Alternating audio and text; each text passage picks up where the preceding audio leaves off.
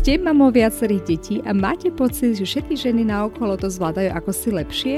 Alebo máte pocit, že materstvo je iné, ako ste si ho predstavovali alebo ako ste ho vnímali u iných? Veľakrát sú za tým len tipy a triky, ako si uľahčiť svoj každodenný kolobeh, ktoré vám enormne pomôžu v tom, aby ste sa stali šikovnou mamou, ktorá si to vie proste len šikovnejšie zorganizovať a usmerniť tú energiu tam, kde je to naozaj nutné a hlavne dôležité. Mať jasnú predstavu o tom, ako mamou chcete byť a akým smerom sa chcete uberať, najmä čo sa týka vašej výchovy a tomu si uľahčiť starostlivosť o domácnosť či iné povinnosti, nájsť čas nie len pre seba, ale najmä pre svoje deti a tak sa stať šťastnou mamou, ktorá si vychutnáva materstvo. To všetko sa dozviete v tomto mojom podcaste, kde budem s vami zdieľať moje pozorovania, skúsenosti, typy a triky, ktoré som získala ako štvornásobná mama. Dúfam, že tieto vám takisto pomôžu na ceste k šťastnému materstvu.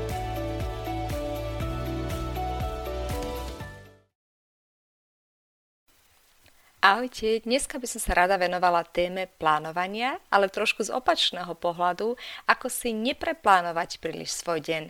Asi vám to príde paradoxné, pretože v prvom rade som vás chcela naučiť, ako si dobre plánovať deň v poslednom čase som sa ale tak často stretla s fenoménom absolútne až prehnaného plánovania dní, že som vás chcela aj na tú opačnú stranu upozorniť. Pretože ako som už veľakrát spomenula, správna cesta je tá stredná cesta. Aj pre plánovanie svojho kolobehu môže viesť presnému opačnému výsledku, ako by sme si želali. Ono nás v podstate neulahčí, naopak nám pridá na strese a poviem vám aj prečo. Neskôr sa k tomu vrátime. Predtým, než som sa rozhodla založiť vlastný podcast, pozerala som samozrejme, aké iné podcasty k tej téme existujú a čo hovoria iné odborníčky na tému plánovania. A stretla som sa s jednou podcasterkou, ktorá e, žije v Amerike a ktorá skutočne jej celá štruktúra plánovania pozostáva v tom, že um, každý jeden deň si preplánuje do poslednej špičky. Skutočne do každej minúty, dokonca aj časy na oddych sú presne zarezervované jej kalendári, kedy si dopraje 15 minútovú pauzu, kedy si dopraje 30 minútovú pauzu a tak ďalej. Um, je to niečo, čo si myslím, že vedie aj isté chorobnosti. Na jednej strane áno, plánovanie a danie dňu štruktúru je enormne dôležité práve pri viacpočetnej rodine, pretože vy musíte si nejako dať rámec toho, čo si môžete dovoliť ten deň urobiť, hlavne keď už máte deti, sú mnohé termíny proste dané. Škola, škôlka, začiatky, konce, krúžky a tak ďalej, vaša práca, ak máte prácu, všetko vám už dáva tak trošku ten rámec toho, čo si ešte môžete mimo toho dovoliť vôbec podniknúť, pretože aj to sú časové faktory, ktoré musíte zohľadniť. Ale preplánovať každú jednu minútu svojho dňa v končnom dôsledku vedie k tomu, že prvom rade je nepravdepodobné, že všetky tieto termíny dokážete zvládnuť a mať čas pre seba, ktorý je ale tak fixne daný, že sa nemôžete z neho pohnúť doprava, doľava, pretože už sú zase zajednané nejaké termíny, podľa mňa vedie k enormnému stresu. Poviem príklad. Povedzme si, že vo vašom kalendári je napísané, teraz máte 15 minút na oddych. Na strane OK, pretože vám to pripomenie vedomo, OK, treba si dávať aj pauzy, vedomé časy pre seba, o tom sme sa bavili, aké je to veľmi dôležité, ale čo sa stane v skutočnosti? Máte už istý taký časový tlak za sebou, pretože vy presne viete, že za prvé 15 minút ubehne strašne rýchlo, to sa nenazdáte, už je to zase preč Okrem toho, viete, že skutočne to len tých 15 minút. To znamená, že sa snažíte nejak natlačiť všetko do tých 15 minút, čo by ste ešte tak chceli urobiť, pretože samozrejme inak sa k tomu neviete dostať, keďže zvyšok je absolútne preplánovaný do poslednej špičky. A čo z toho máte v končnom dôsledku je len stres. A to už vôbec nehovorím o situáciách, ktorá je v podstate reálna, že nevieme dodržať vždy svoj termínový kalendár na presnú minútu. To znamená, že ten, tých 15 minút možno už nebude 15 minút, ale už len 8. Opäť budeme mať taký vnútorný tlak, lebo jej z nášho času, ktorý sme mali mať pre sebou, zostalo fakt len 8 minút, prípadne 5 minút a v podstate nemáme z toho vôbec nič. Ak ste náhodou už otvorili môj denný plánovač, ktorý e, dávam veľmi rada zadarmo všetkým, ktorí odoberajú môj newsletter, tak není presne nálinkovaný do hodín. Ak ste si všimli, je spracovaný tak, že sú tam skôr také časy do obedie, po obedie a večer.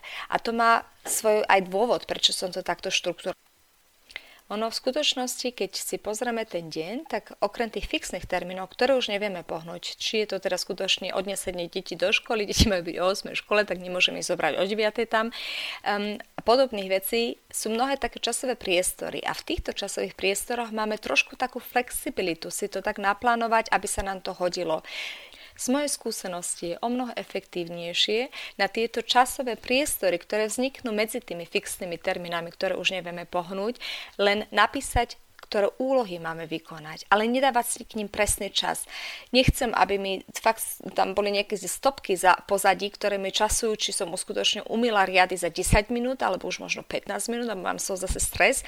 A takisto nechcem, aby, nechcem, aby bola každá minúta toho dňa preplánovaná. Takže z môjho pohľadu je také správne plánovanie také, ktoré sa na jednej strane orientuje na fixných termínoch, ktoré musíme uskutočniť, ale na druhej strane si nechávame aj voľné priestory na aktivity, ktoré si nezav- na ktorý nepotrebujeme presný časový údaj, ale skôr len také okno, kedy ich chceme urobiť. Aby sme počas tohto trávenia tej činnosti nemali väčšine taký časový stres pozadí, pretože to nám skutočne len pridáva na strese a toho stresu máme už aj tak dosť. A to sa týka aj tých časov, ktoré si vyhradzujeme pre seba a pre svoje vlastné v podstate oddych, psychohygienu, ako to ja vždy rada volám. Aj tieto majú byť len také časové priestory, ktoré nie sú presne nataktované na minútu. Není to 15 minút do obeda, 20 minút po obede, 30 minút neviem kedy. Skôr mám pocit, že toto uvedie nás ešte do väčšieho stresu. Naopak, keď mám do obeda dvojhodinové okno, v ktorom si musím povedzme upratať byt a potom povedzme ešte navariť a zvyšok mám voľný, tak keď sa poponáhľam s tými zvyšnými aktivitami, automaticky dostanem čas na to, aby som si povedzme prečítala trošku niečo z knihy, na ktorú sa už dlho, dlho teším a rada by som nepokročila.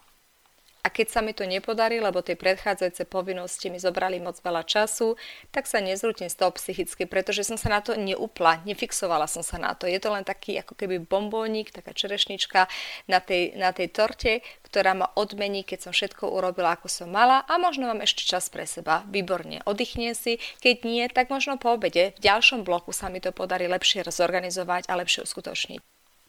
Možno vám to príde paradoxné, lebo na jednej strane poviem, treba mať plánovaný čas na seba, na druhej strane hovorím, neplánujte si ho moc precízne, čo je také správne riešenie. Pre mňa osobne funguje kombinácia dvoch vecí. Tá jedna je, sú skutočne cez deň tie povinnosti, ktoré mám, ktoré si plánujem s trošku takým nadsadením, aby som tam, keď ich rýchlo odpracujem, mala časy aj pre seba, to je tá jedna vec. A druhá vec je dlhodobé ciele. Povedzme si vybrať jeden deň v týždni, kedy dostanem vždy tú možnosť sa venovať len aktivitám, ktoré chcem ja. Dohodnite sa s manželom, že v sobotu večer chcete mať čas len pre seba alebo to bude v nedelu do obeda. To je v podstate úplne jedno kedy, kedy máte možnosti na to. Keď vás manžel môže podporiť, väčšinou je to skôr cez víkend, keďže pracujú ľudia, ale môže to byť aj cez týždeň, aby ste mali také časové okienko len pre seba. To je taká tá dlhodobá psychohygiena. A možno sa vám stane, že cez ten týždeň skutočne prídete nakrátko so vlastným plánovaním, že tých povinností bolo príliš veľa, nedostali ste sa k tomu, aby ste si oddychli, ale potom budete mať tento jeden deň v týždni, na ktorý sa skutočne upnete. A ten si plánujte prosím nie s 15 minútami, ani nie s 30 minútami, lebo vám to nič nepriniesie, to sú skutočne skôr stresy ako oddych. Skúste si tam dať také väčšie okno kľudne aspoň hodinu, dve, aby ste mali taký pocit, že, že to aj niečo prinieslo. Poznáte to, keď sa celý deň tešíte na niečo, pozrieť si večer super film, alebo si prečítať knižku, to, že si teraz sadnete a začnete to robiť, to ešte neznamená, že hneď ste v tom pocite, že ježi, super, teraz oddychujem. Ono to potrebuje trošku čas, pokiaľ my vypneme z toho predchádzajúceho, čo sme všetko robili a pokiaľ sa začne, začneme regenerovať, teda oddychovať my nemáme gomby, ktorý nám vypína alebo prepína zo stresového programu do oddychového a opačne. My potrebujeme istý čas, pokiaľ sa naša mysel upokojí, pokiaľ my sa upokojíme a začneme si ten čas vychutnávať. Preto hovorím, keď si naplánujete 15-20 minút, tak obávam sa, že veľa oddychu nezažijete a ten efekt z toho bude veľmi minimálny. Ono z mojej skúsenosti na taký relax treba už aspoň 1-2 hodiny. A nemusí to byť ani každý týždeň, možno vám stačí raz za dva týždne alebo raz za mesiac. Aj to je lepšie ako nič. Keď vám to ako osobe stačí tento čas pre seba, tak je to úplne super. A keď to pomôže vám, tak aj partner z toho bude mať úžitok a vaše deti o to viac, pretože budú mať vyváženú, spokojnú mamu a nie presresovanú a pretaktovanú a preplánovanú mamu, ktorá je neurotická a väčšine nič nestíha. Aby som to zhrnula moje rady. Prvá rada, nepreplánujte si každú jednu minútu dňa, budete viac vystresovaná, ako vám to osoží.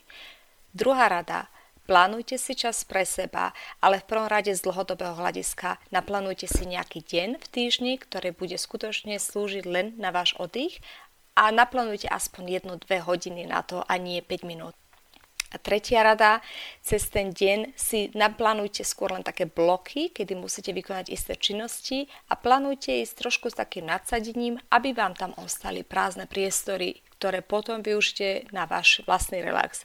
A keď sa to nepodarí, tak proste svet sa nezrúti, má človek viac detí, má veľkú domácnosť, má veľa povinností, to je evidentné, aj to, že dni sa nedajú natiahnuť, aj to je evidentné, tak budete mať ten jeden deň v týždni, na ktorý sa budete fixovať a možno sa vám podarí z času na čas aj cez ten iný deň ukradnúť si trochu času pre seba, ale neplánujte ho presne na minútu, lebo budete viac vystresovaná a nebudete mať z toho taký osoh, ako by vám prospel táto jedna hodina, dve hodiny, ktoré venujete len pre seba.